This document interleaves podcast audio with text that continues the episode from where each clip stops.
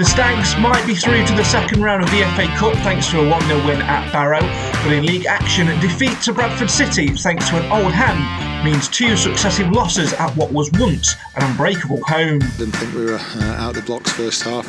Might have been a little bit of a hangover with the efforts on Saturday and everything and the travelling. We tried to freshen up with a few fresh pairs of legs, but I thought Bradford were sharper than us and better than us in the first half. We never really got going on the ball. We played the formation that we've played here. It's been successful quite a bit with a diamond, but that requires certain things, people running beyond, people being good on the ball. I've never seen us give the ball away as much in the first half and also just kick it out of play needlessly. I have so many questions, so many we could be here until gone midnight. Don't worry, we'll be done in time to watch Matt Hancock eat kangaroo balls in the jungle though. Those questions include, do our players know the definition of the word shoot? Why is it blatantly obvious to everyone that we lack depth in certain areas, yet in three transfer windows now, it's never been addressed? What's this obsession with square pegs in round holes again, especially when there's young players itching to start?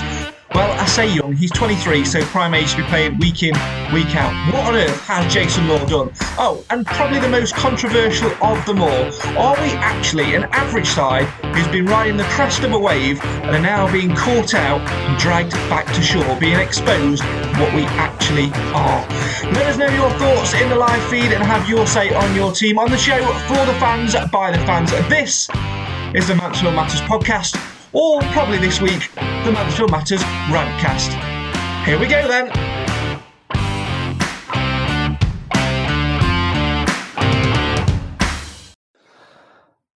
I think I've got two other questions that I want to add to that intro that you heard there. Number one, why on earth does my microphone sound like it was underwater? Not a clue what was going off there. Need to get some more investment into this show. And number two, will my electricity last for the hour's show that we're about to do? So I'm going to let you in behind the curtain a little bit before we introduce tonight's guests. Exactly this time last night, myself and the two guests who are going to join me this evening were sat having our little pre-podcast chat, talking about what we're going to talk about in the show and just sort of generally catching up with each other, when all of a sudden darkness hit around me. I was just about to press go live and darkness hit around me. I thought, that's strange. What's gone off there? And it turns out that in the Mansfield Matters HQ, well, power had tripped. And let's just say 3 hours later, an electrician came out on call and somehow managed to fix it. And we're still none the wiser as to what actually tripped it in the first place. Maybe, I've got a sneaking suspicion, it might have been Nick and Alan who join us tonight. It may well have been their pre-match or pre-podcast chat, which they were talking about, because they were talking about that horrible, boring, paint-drying sport, cricket. And I think my electricity just thought, do you know what, Craig, I'm going to do you a favour. Great. Just to put your rest, I've got a backup generator ready to go. So fingers crossed, we should be all right for the next 90 minutes or so. 90 minutes? Right, wow. So just making sure you're listening. There you go. Especially there when you took calling the cricket. Me and Nick like cricket, and they're doing really well. And a local lad has done good again, and it's something to, congratulate him on.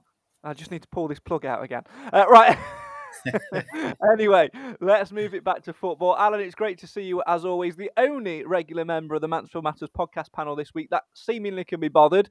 Of course, Nathan's flown over to Spain to do whatever he's doing over there. Cam's watching Hollyoaks, and I think Clive's got a prior engagement tonight, so they can't join us to talk all things Mansfield Town. So we've drafted who we think is arguably the best substitute this season that we're ever going to find. Nick of Mansfield Town shirts fame, back for, I think, what's this? Is this a hat-trick ball or is this number four now? Number 4. Yeah. Oh. You've done what Cluffy's not managed to do, and that's make a substitute.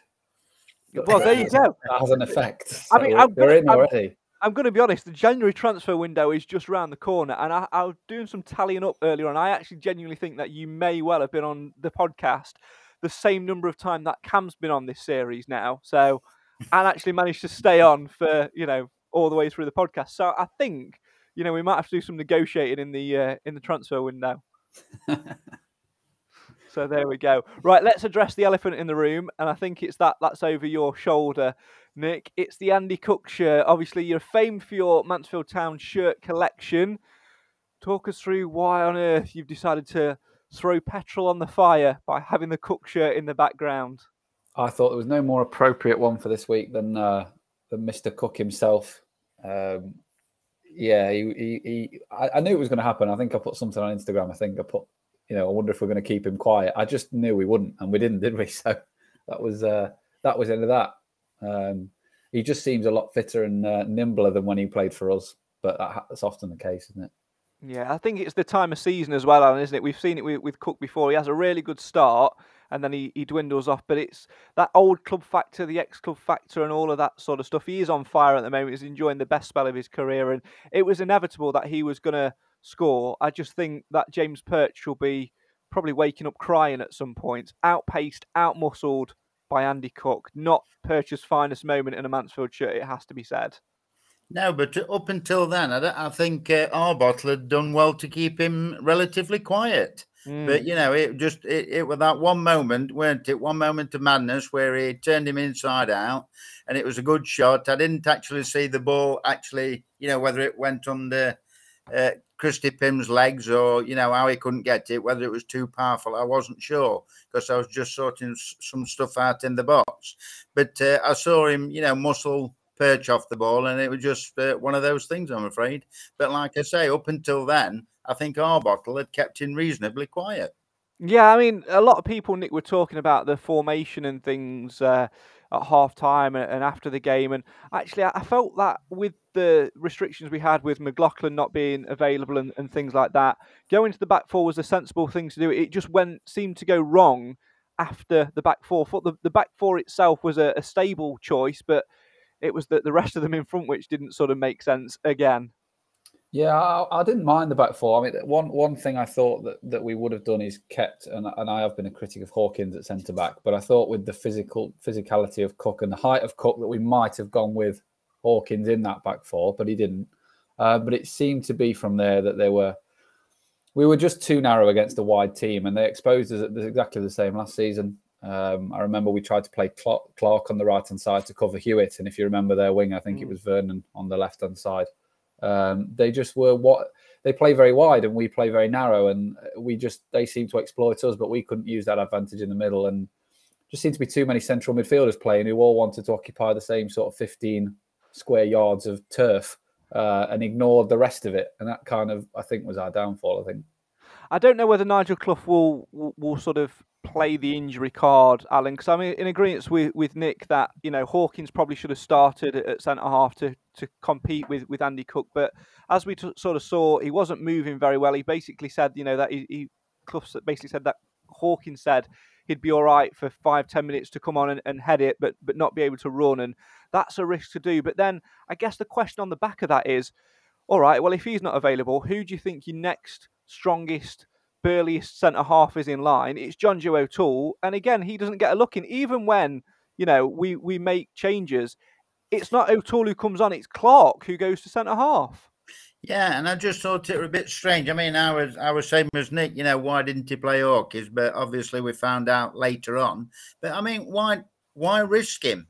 He's a very influential player that we need. We need that sort of player, and we need him to be fit. So why not drop Gale on the bench? Or like you said, bring O'Toole on if need be.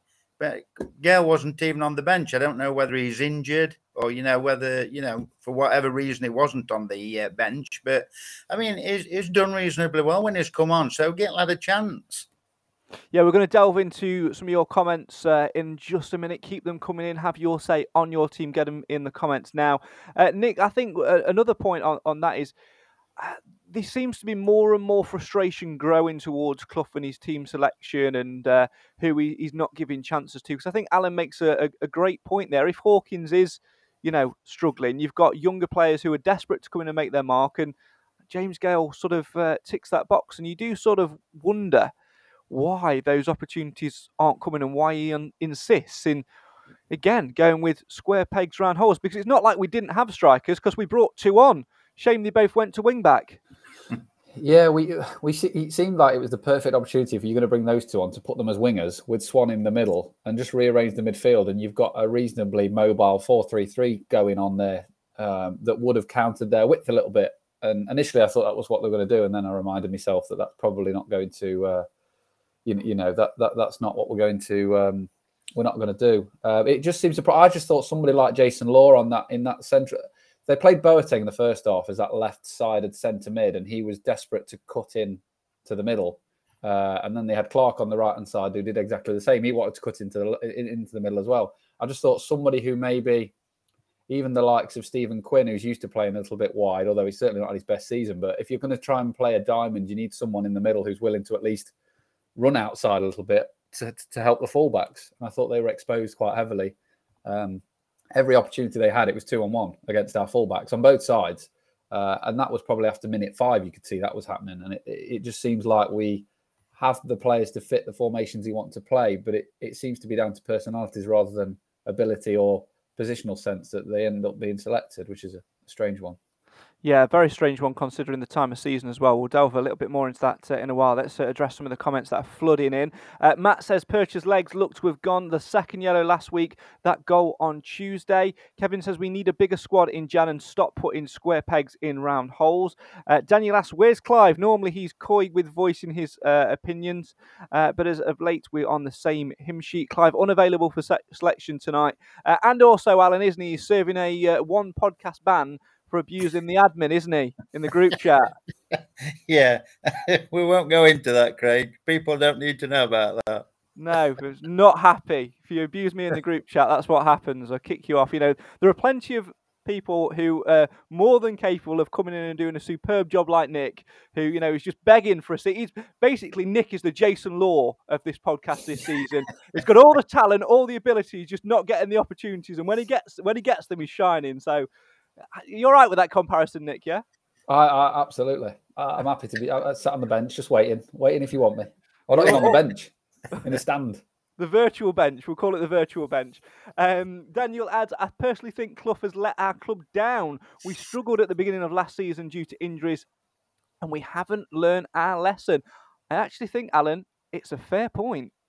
It is. And also, I did notice one thing, and... the son-in-law noticed it as well on Tuesday night, that whenever Elliot Hewitt's playing on the left, he comes out with the ball, and with him being right-footed, you know, he's got to go either inside or he turns around and passes the ball back. He's not managing to get forward. And I think, you know, why not give Jason Law a chance? His left foot, he's got a nice left foot on him. He's played in that position before. Give the lad a chance. Yeah, we have to look at that balance because, again, on Tuesday, Nick, we had no natural left-sided balance until Stephen Quinn came on, and it was very, very frustrating. It's like Alan says, every time we wanted to attack through Hewitt, who I think, in my opinion, is our best attacking defender at the minute, especially one down that right-hand side, but because he's on the left, defenders know he's going to turn back inside. He's got no option. And straight away, him doing that loses us 3-4 seconds and they're back in, especially the quicker teams. Yeah, and I'm not the biggest fan of Kieran Wallace and I don't think he's one of our best players, but he played left-back a couple of games ago at home and I know he hooked him off at half-time, but I thought he did absolutely fine. He's strong enough in the air. He's not slow and he's left-footed. And for me, he's filled in at left back before and could have done. Jason Law would have been a shout. He's played left back before, more of a wing back, granted, but it is the square pegs again, isn't it? It's the fact that Hewitt has been playing brilliant as a right-sided centre half or a right back, and we forced him again into a position where it's not natural in. And like Alan said, he had to cut on his right foot numerous times, and your fullback knows exactly what you're going to do, so they defended it. And it was quite simple. I do wonder, Alan, if we should have perhaps gone for more of a 4-3-3 with, like Nick says, and a lot of people don't rate Kieran Wallace. I actually do. I think I'm in that camp that sees the potential that he's got. Clough dragged him off after 45 last time because, you know, he was blowing a little bit and he's not got the pace in there for 90. Could have probably got through 60. I'd have put him at left back, Quinn on the left side of a midfield 3, and then Bowery on the left-hand side of a forward 3, and then that can drop into a condensed 5 across the midfield and sort of block it off a little bit, just to give us that little bit of balance, because we don't necessarily have to have, when we're playing a back 4, the right back and the left back pushing up the pitch, do we, Alan? They're there to sit and defend. Let the midfielders do that, especially when you've got the players like Boateng and Hartigan who are itching to go and get forward, and Maris at every given opportunity. And I think it's just, it's like, how can I put it? It's like the part of the game when, you know, when they go a goal up, you know, things do sometimes have to change, because if it doesn't change, you know, we're going to lose at least 1-0. And I thought with him putting Harbottle on the right side, he looked quite satisfied with that, you know, because that's the place he's used to playing. Yeah. But it's like you said, I think we just need to sort the Macca, because the balance is way off. You know, there's no balance when Macca can't play. And I know sometimes you can't get the player in, you know, for whatever reason in the transfer window. They may have tried before, they may have tried for a left back, but we need to sort it out, you know, sooner rather than later, because these things are going to keep happening, I think, or it looks like they are, because we had the Swindon, we had the Bradford. I wouldn't say, I think they were the better team than us on the night. But on the whole, I don't think any of them are any better than what we are when we know we can play, when we do play, how we can play. But teams aren't letting us do that, and they're working us out. It's almost at the minute, Nick, like we're on a seaside resort, we're in the arcade, and we're putting 10p's in the 2p machine. It's the wrong size coin, and we're not getting any return from it. I know there's an old adage of get your best players on the pitch, but when they're not in the right position, it's dead. We've seen Aikens get slaughtered, but because he was playing in a completely wrong position. Yeah. You had the same with Bowery. He's been, you know, people have moaned at him, but he's playing fullback when he joined us as a sort of striker/winger. You've got Boateng, who's playing some sort of left midfield role. You had Hewitt, who was a right back, played centre back, and then now left back. It just seems like he needs to just take a step back and assess the right players in the right positions at the right time, and it's the forcing of the players into these positions, I think, that's just causing us the issues. They don't look like week in, week out they know where they're supposed to be, because they're so used to playing in either other positions, or I suppose when we've done well as a club, you could normally name the 11 pretty much the week before, and good sides you normally can, but on this one it seems like if you had a sweepstake every week, I don't think you'd ever get it right. Whereas, you know, we've been criticised under Evans and Flitcroft, etc., we seem to play the same team near enough if everyone was fit every week. Now, bar injuries, they just seem to get moved around and you couldn't guess. So if we can't guess who's playing, I assume the players are exactly the same.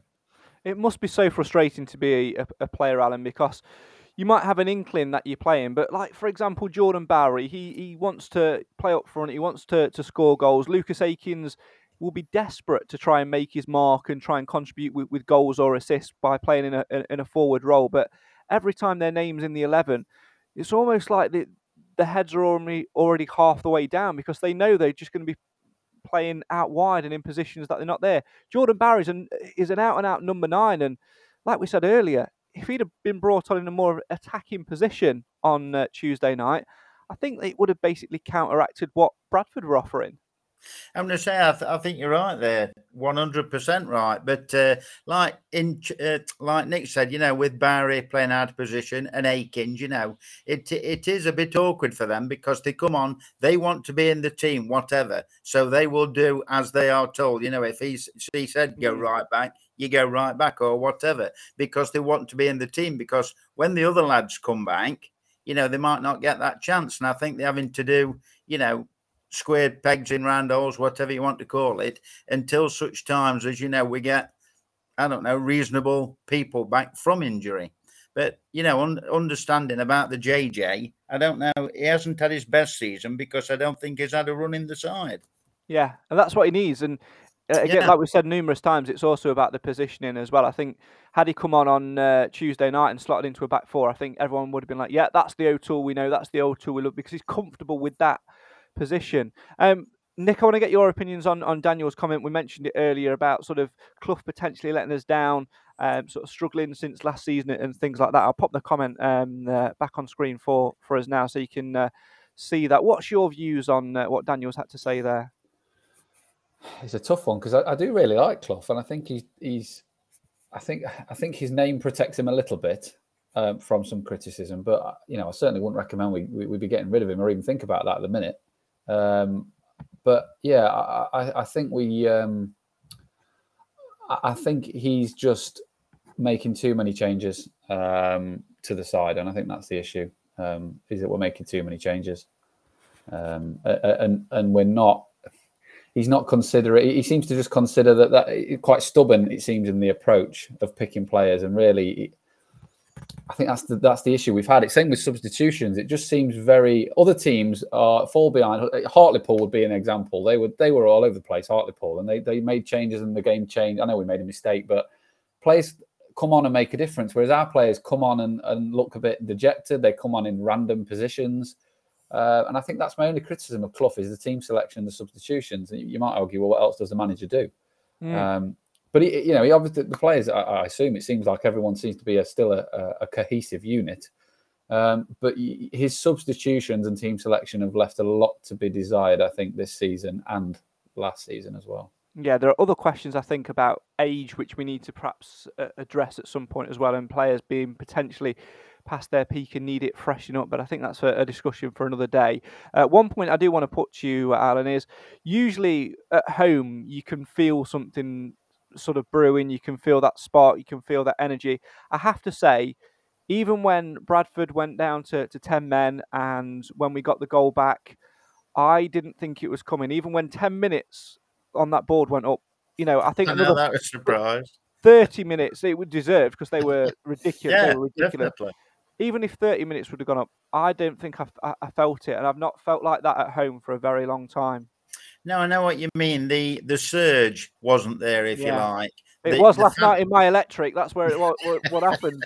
Yeah, the surge, if that's the right word. It wasn't there. It didn't seem to be there. And, the more, like you say, the more that they played, they didn't seem to be able to, put the ball in the net. Well, obviously they didn't. But the thing is, if they keep on going like that and teams are working us out, it's going to get worse and worse. So we need to, Nigel, Andy, whoever, Crosby, needs to sort something out, which I'm sure they are doing, because it's just happening on a far too regular basis. And we'll see what happens at Rochdale tomorrow, i.e. the team and the play and the position that they're playing in. Keep your comments coming in. Have your say on your team. I'll get to some of them as quickly as I can. There's been one staring me in the face for the last 5 minutes from Paul, who says, 19 players in the squad. Clough says it's enough. Sorry to tell you, but it's not. Also, his tactics are a joke. Not won since the 15th of October. We need a decent centre-half. Percy's far too slow, and so is Quinn. Going to be another season in League 2. This team isn't good enough for promotion. Let's address the first part of that, Nick. 19 players in the squad. Clough says it's enough. Paul doesn't think it is. I have to agree. I think we're too light. Even with the injury, even when you consider the injuries and players that are unavailable, if everybody was fully fit, I still think we're too light. Yeah, if you look at 19 players, you had 11 plus 7. That's most of your squad used up already. We get one injury, and it seems like it's a real issue. And the problem is some positions we have loads of cover, like central midfield. I'm adamant we signed a central midfielder too many in the summer, and that should have been another position. But yeah, you look at left back, and like Alan said, Macca's out for a game, and we look lost. We lose Reese Oaks, and we've looked lost. Albeit Swan has done really well, but again, he's not really a central striker to play on his own. So yeah, it doesn't seem enough to me. I think we've had managers who've had too many. We've had like 29 at times. No names in particular. But there's got to be a middle ground somewhere where there are players that are willing to be a part of the squad and won't play every week, but are there to be called upon. You look at other squads when you used to see the programme, they always used to have a lot more than us, and that's the same this season. It seems like they've all got more options than we have. Yeah, and I don't know. It's a strange one. Clough will go, well, if we had everybody back fit and everybody available, we would have like one or two too many. We might have in terms of numbers if that was the case, but we haven't, Alan, in terms of depth, and I think that's the key issue. McLaughlin's missing, so now at the moment we're having to play Barry left fullback, left wing back, or Aikens left wing back, or Elliot Hewitt at left back, or Kieran Wallace at left back. Wallace, I think, is a good enough replacement, but he seems to be third or fourth choice in that particular list. When we can go and sign a free agent. We did it last year with John Joe O'Toole at pretty much the same time where we're talking now. He'd probably been in the building, 2 or 3 weeks, and was starting to make his impact. I think we need to look into delving into that that free agent market, even if it's on a deal till January, just to get us through and provide us some natural left-sided cover. You might say, for all we know, Craig, you might be doing that. You know, that's something we're not a party to. But I agree with everything you're saying. You know, we just need that balance correcting, because if Macca doesn't play, it looks totally different. And it's, you know, they say the old saying that one player doesn't, or one man doesn't make a team. Well, in this case, it does, because it upsets the balance. And even when Oates is back, he's going to take, unless, you know, a miracle happens and he's firing on all cylinders straight away, which I doubt very much, he's going to take 4 or 5 weeks and, you know, 5 or 6 matches to get back to what he can do. And we've got two problems with that as well, Nick, in terms of Reese Oates. You know, the injury that he's got, all it takes is a canny scout or a canny analyst to go, right, he's had a shoulder injury. So what I want you to do every time that you jump in for a header, a little bit harder on him, because he won't be playing at 100% when he comes back. And then the other part of that is the Reese Oates that we know and love from last season, who, you know, was getting in behind, rounding goalkeepers, showing blistering pace, was playing in a formation which is completely different to what we're playing now. And honestly, I don't think he'll suit what we've got at the minute. No, I think the issue with Reese Oates is he's one of those players that needs to be 100% or nothing, because he relies on him. Danny Rose was very similar. If Danny Rose wasn't at full pelt, running around, jumping, winning fouls and rolling all over the place and running people down, I just think Oates is going to, up front on his own, I think he will need support. And if he's played up front on his own and just left, because at times on Tuesday night, we didn't have anyone in our half. So if Oates was playing, he would literally probably be the only man in their half for a lot of the game. And that requires you to do a hell of a lot of running, bouncing off people, winning head. I mean, the amount of balls we played in the air for Will Swan, it was never going to, you know, there's more likely of me winning them from the stand. It just wasn't going to happen. But we kept pelting balls up. And if Oates is playing up front on his own, you know, with that injury as well, it's just, he's going to take a lot of time. He's going to need some support, I think, up there. I mean, you know, the obvious one for me would be somebody like Hawkins up front with somebody like a Swan and an Oates to at least give them some target to aim at that's not him.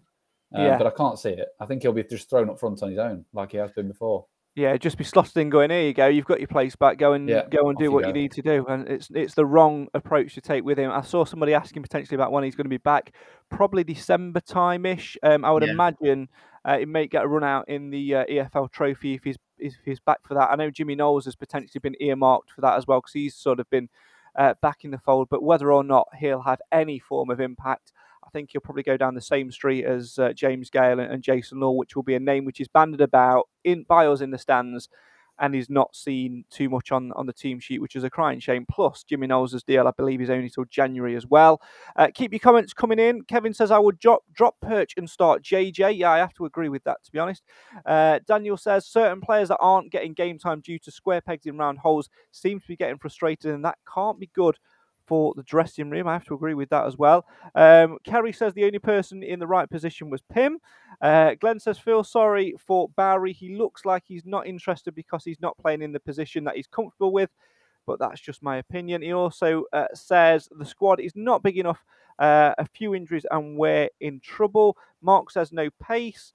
Where else have we got to? Jamie says, shocking performance, never known a first half like it. Things need to change. Kerry says, I think Clough said he will try Oates for an FA Cup match in November, which would be Sheffield Wednesday. We'll talk a little bit more about that as well. Daniel says, if, and it's a big if, we was to get rid of Clough, what would that option be? I don't see us getting rid of Clough, and I don't think it would be a wise move. I think what we need to accept at the minute is the fact that, you know, people are saying that we are better off points-wise at this point in the season than what we were last season. Well, that's because we had a blip before that. We haven't hit our blip yet. This is our blip. It's about how we get out of it, and Clough is the right person to steer the ship forward. It's an ongoing plan. It's not a quick fix. I just think we just need to get that win back at home, don't we, and just sort of have a little bit more certainty within the fan base, Nick. Yeah, I would agree. I think that you don't really want to be making a change, I don't think, at the minute. I think Clough, unfortunately, is one of those that you give him 4 to 5 years and he will get you promoted. It's just how painful it is to get there. But I just think it's so visible at home, the frustration, isn't it? Away from home, I know that there was a couple of poor games, but you know, when the fans were behind us at Doncaster, and hopefully again tomorrow, we've and Barrow, the two trips to Barrow, we've done relatively okay. It's just the home would be nice to just restart again and start the win. We couldn't have picked two worse teams because Swindon worked us out very, very quickly, and it looked like Bradford had just watched the Swindon game, if I'm honest. Yeah. You know, we probably did their scouting for them. If they'd have watched the Swindon game, they'd have known exactly what to do. And they did. So I certainly don't think we should be swapping Clough, but he just needs to take on board a little bit. And whether he's getting the right advice from his coaches, I don't know. I know Seamus obviously left. I don't know the circumstances around that. But it does seem that he just needs somebody to have a word in his ear going, look, we can't keep doing these formational and player changes. We just need to stick with a formation, go with it, and build a team around that fits that. And I think that's just where he's going wrong. I don't think there's anything more major than that. Ben says one thing is certain. Our defence, especially Perch, looked like they were game-watching, yards off. Doesn't take much to work out what we need to do to keep Cook out of the game. We just didn't deliver. Yeah, it was one of those where I think a bad night all round on that point. I want to touch a little bit upon the age of the squad. You know, there are certain players now who are perhaps reaching the peak. I don't know whether it's something which we can be addressed quickly or anything like that. I just think we've got to find the right balance. And I think one thing we've sort of hinted at quite heavily, Alan, is the fact that we have got too many midfielders. And I'm going to throw a curveball suggestion out there and sit and see what comes back. And that is, I know we get frustrated with square pegs in round holes, and we don't like square pegs in round holes. But twice, Ollie Clark has gone to centre-half, and twice he has played absolutely immaculately back there.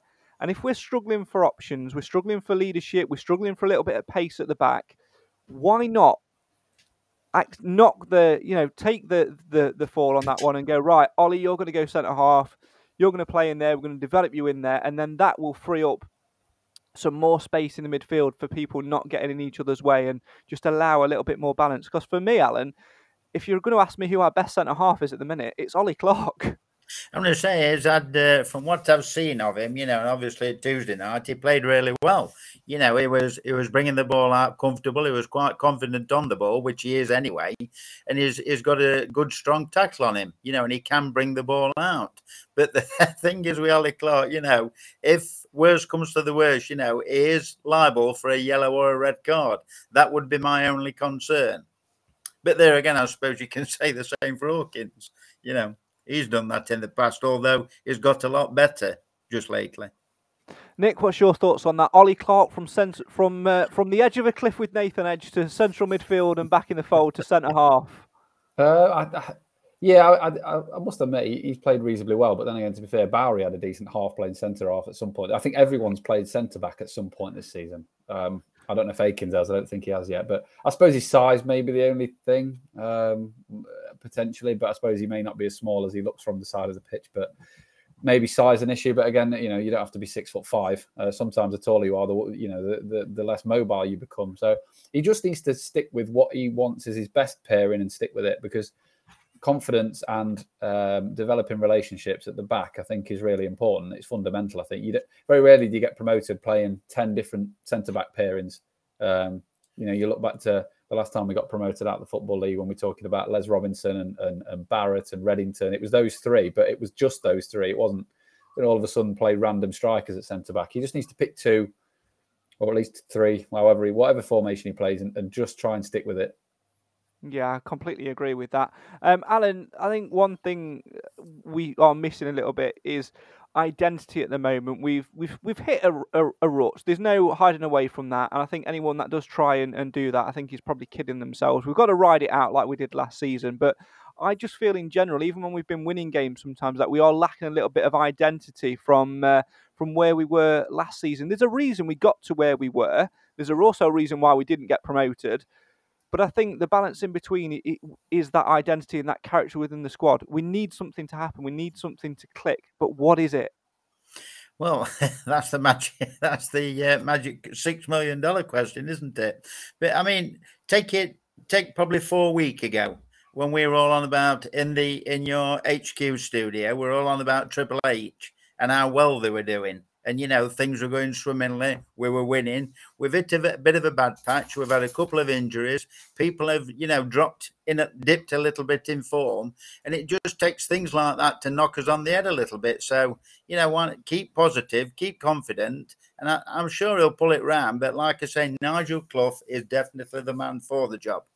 Yeah, absolutely. It's all about just keeping that belief, because when you look at things as well, Nick, yeah, all right, we've lost a couple of games at home. We've had a tremendous run. It had to happen sometime. We've just got to bite our lips and get on with it. You know, we're getting the results away from home. And as long as we can keep, you know, consistent and stop the losing run at home, I think that's the next important thing, isn't it? It's just about hitting that reset button and starting again like we had to do last season.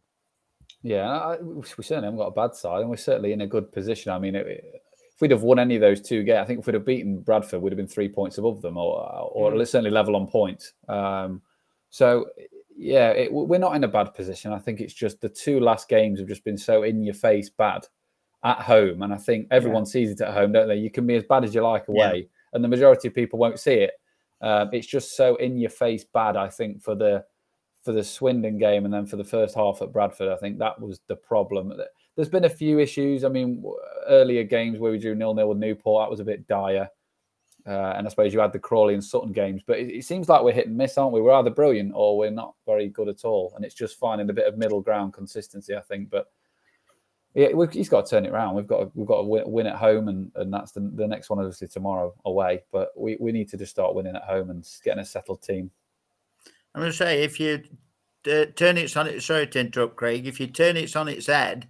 And we were winning all the matches at home, you know, won the last two, and we didn't win the other two away, you know, we'd still be having this conversation, because the home one would be going, we'd still be there, you know, we'd still be firing on all cylinders at home. You know, it's just unfortunate that it's like brought it to a head, because we have lost at home and we've played, you know, rather poor, and people have worked us out. That's the thing. I think it's the magnifying element of it. You know, we've got an epic home crowd now, Nick, where, you know, we're filling up the stadium every week. There were only 7,000 there on Tuesday night.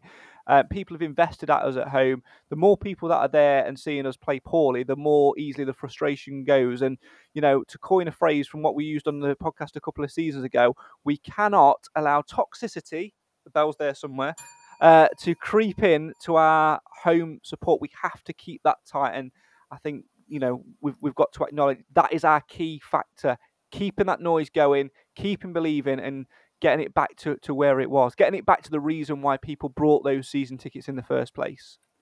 Yeah, I think it's that is a big point, isn't it? It's just at home, you have to go for it, and you have to try and attack. And I think the last few games, you look at the Newport game and Hartlepool and a few others, the Hartlepool one, we didn't play particularly bad, but the last three, we've just been... We haven't looked like scoring, and like you said earlier, with the 10 minutes of added on time, it could have been 100 and we wouldn't have scored. I think the home crowd would accept a 5-2 defeat if you absolutely go for it and concede 5 and score 2. If we'd have gone for it against Bradford and lost, it would have been different, but we went for it for probably about 10 minutes after they got their red card, and then we just started giving the ball away again. If we'd have gone for it from minute one and gone 4-3-3, put wingers up, and attacked, I don't think the crowd would turn. I don't think we're in a quick crowd to turn. We just like to see attacking football, and I think that's what we need to get back to, is trying to attack teams rather than sitting back, and how we have done the last couple of games. We've just been picked off.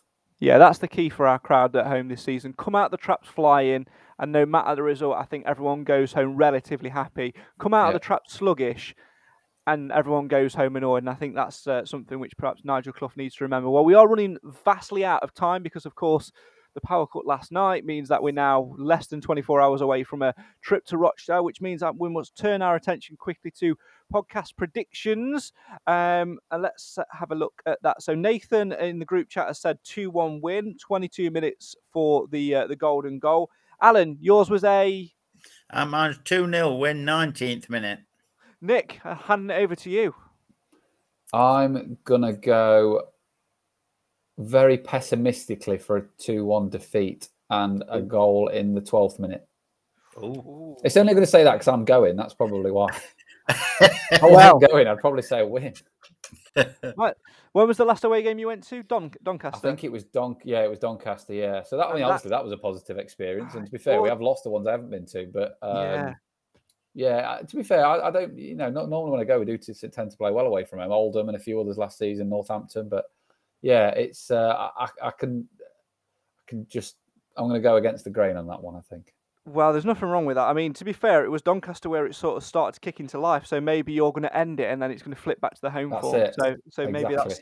I sort of get it. It's that sort of passy. It's that sort of whatever the word is. I've gone out of my mind. My prediction. I'm also going to go pessimistic. Pessimistic. Craig is back. I'm going to go for a 2-0 defeat, and I'm going to go for the first goal in the 32nd. Minute, basically because I don't think we're going to have any strikers. Not a nice picture of Will Swan that was doing the round, sat in what looked to be A&E the other night after the game, and Reese Oaks not available. Jordan Bowery likely to play in goal. Lucas Aikins likely to be playing right back, and you know that just means that we're left with someone like I don't know who do we fancy up front? Riley Harbottle up front? Anyone? Well, mind you, well, he came up in for a bit. Yeah, exactly. It's amazing that we're saying we haven't got a striker when you've got Aikins, Bowery, Hawkins, Gale, and you just know that none of them are going to be anywhere near the opposition's penalty box. Exactly. Let's have a quick look at the Mansfield Matters podcast prediction league table. This is after the Barrow result on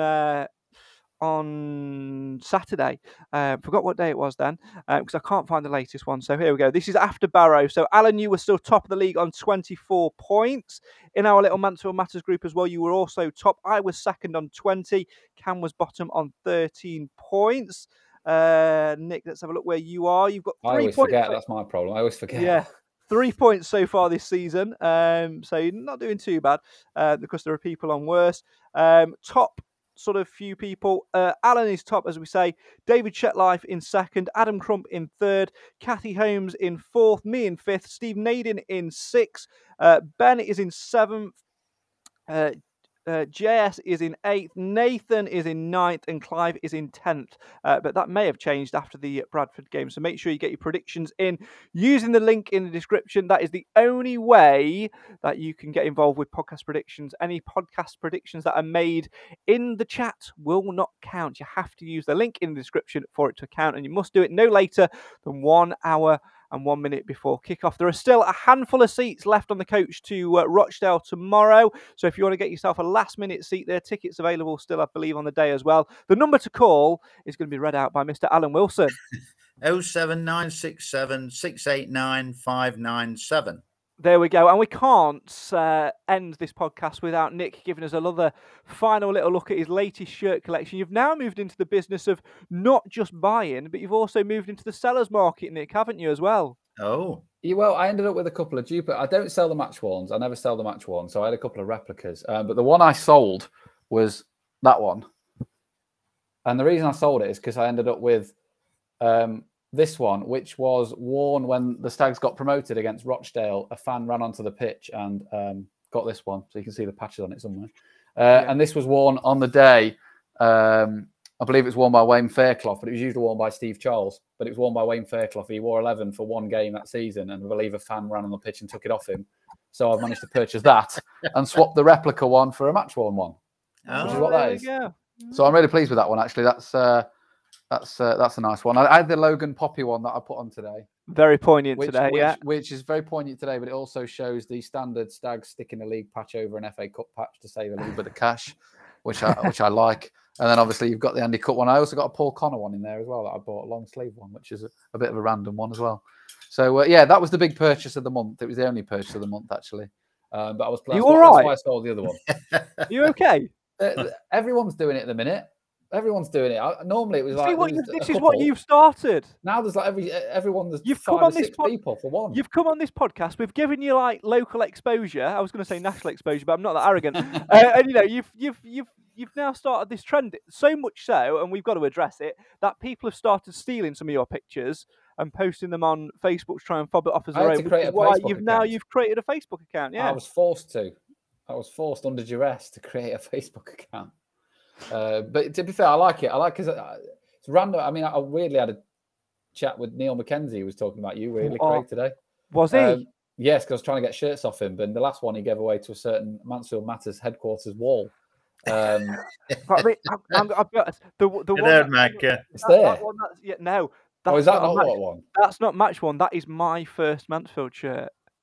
Has he given you one, though? He was under the impression he's given you... Oh, yes, he had. I thought he had. But I don't know where it is. Ah, that's the one you've lost. Shush! I've not lost it. Right. I hope Macca's not watching this. Macca, I promise I won't tell him. I know where it is. I do know where it is. We'll keep quiet. Hand on heart, I know. Hand on heart, I definitely know where it is. And, you know, I'm moving house soon, touch wood, so that everything goes swimmingly.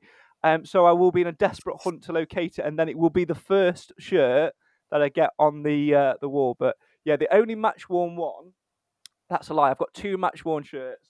I've got the Mickey Boulding one behind me, and then we randomly sponsored Nicky Jose. That's his match worn black away shirt on the wall as well. But yeah, I have got Chris Clements one somewhere. Oh, that was that one. Yeah. I think I've shown that one before. I've got a feeling I have shown that one before. I do have a Neil McKenzie match worn shirt. Yeah. Yes, you do. Somewhere. And what I am desperate for is, obviously, on that one, it was in the conference years. And I think he had something like 33, because we had about 90 players in the squad. So it was 33, the squad number he had. I've got that one. Oh, I want the 14 one, because that was the first. Yeah. Well, I'm hopefully closer to one of the... I was talking to somebody at work today, and he said, "Oh yeah, my daughter-in-law's best mates with a Stags player." I went, "All right, who is it?" She went, "Oh, it's Reese Oaks. I can get him on the phone." I was like, "Oh my!" So I'm working on. That's the next one I'm working on, but I don't know how much that's going to turn up. Well, we'll wait and see. We will. I'm sure we'll get an update from you later on in the podcast series. Let's be honest; it probably will be next week, because everyone seems to be getting rid of us at the moment. And I think once you've got past 5 appearances, Alan, I think he becomes a regular anyway, doesn't he? I'm waiting for the mug. I'm waiting for the mug. I'm going tomorrow. If you want to bring the mug with you, Craig, I'm going. Do you know what? I will. I will do. In fact, stay talking amongst yourself. I've got to dig one out. You're going to get the mug. You're going to get the mug tomorrow, Nick. I will. Yeah. And I'll have to carry that round all game. It's going to fetch it. I think it might be boxed as well. Oh wow, that's even better. I mean, you don't get much better than that, do you? No expense spared at Mansfield Matters. It is boxed. It's in a box lot. I'm all over that. Look at that. It's in a box lot. There you go. It's in a box. Told you. Just make sure this is not one of the broken ones. Yeah, I don't want a broken one. No. You want one with a handle on. No, it's all good and fine, working fat. Also, this is yours tomorrow. I'll meet you. I'll find you. I will see you at some point in the game, and I will hand over. Hopefully afterwards, so I haven't got to carry it. Hopefully before, so I don't have to carry it. That's going to bring us luck tomorrow. Now that is half time. Yeah, the lucky mug. Yeah, lucky half time mug. There you go. Nick, thanks as ever for joining us. Of course, you are now on Facebook as well. Where can people find you on there? I'm Mansfield Town shirts everywhere, I think, apart from Twitter, which is MTFC shirts. But I'm there. Well, now on Twitter you can pay for a verified tick. So no, but I can't justify a little tick. Just ask Elon Musk which shirt he wants, and he'll give you a tick for it. Always negotiations to be done, Nick. Always negotiations to be done. Oh, there we go. Right, Alan, look after yourself. I will see you next week as we talk about whatever it is we've got to talk about. We've not got a game in midweek, have we, this week? Don't worry. Not as far as I know, no. It's the draw tonight for the pizza trophy. Is that tonight? 10 o'clock, isn't it?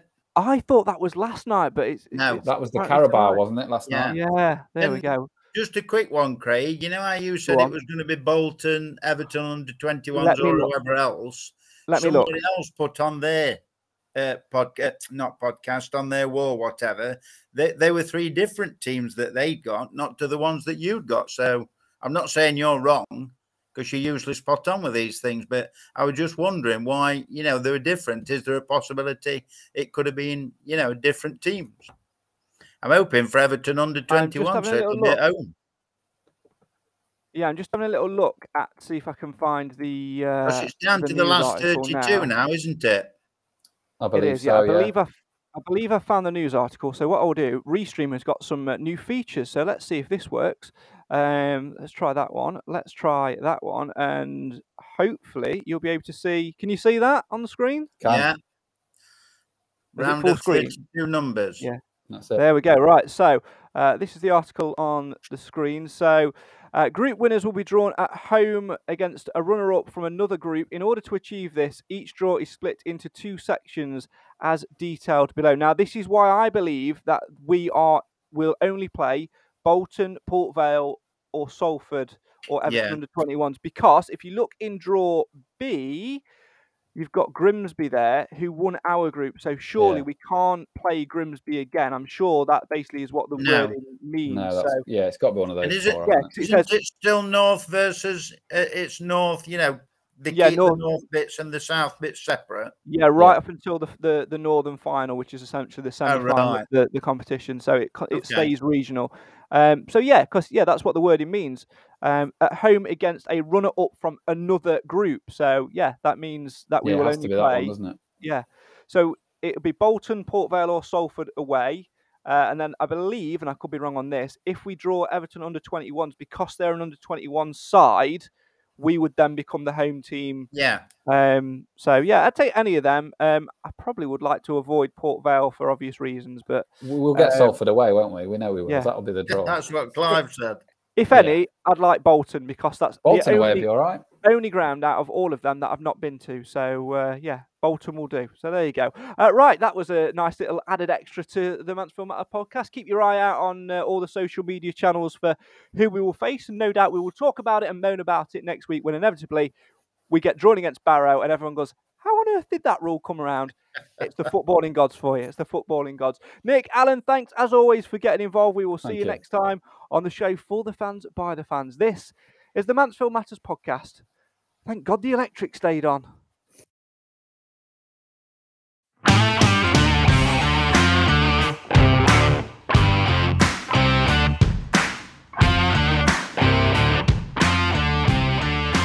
Well, that's all we've got time for on this week's Mansfield Matters podcast. Thanks, as always, for getting involved. And, of course, my extended thanks goes to the Mansfield Matters podcast panel for joining us tonight. Alan Wilson and Nick of Mansfield Town Shirts fame. He's now on Facebook, so make sure you go and give him a follow. Do you know what? I think he's actually nearly been on this podcast, this series, more times than an actual regular member can. Maybe we're going to have to do some January transfer business. Who knows? Who knows? As always, don't forget to get involved with podcast predictions. The link that you need is in the description. You must do it no later than 1 hour and 1 minute before kickoff on Saturday afternoon as the Stags head for Rochdale. We'll be back sometime next week. Make sure you stay tuned to our social media to find out when. This is the show for the fans, by the fans. Why? Because Mansfield matters, even when you're having a blip. Goodbye.